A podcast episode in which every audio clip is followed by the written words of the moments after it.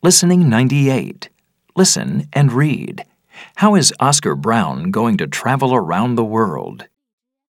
Two year bike ride around the world. Oscar Brown is going on a trip around the world.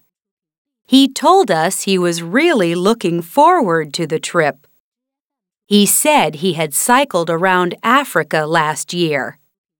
He said he had loved his time in Africa, but he wanted to travel to more places. He told us he was planning to travel around Europe, North and South America, Asia, and Australia. He said he had taken lessons in French and Spanish. What a fantastic journey it will be! Good luck, Oscar!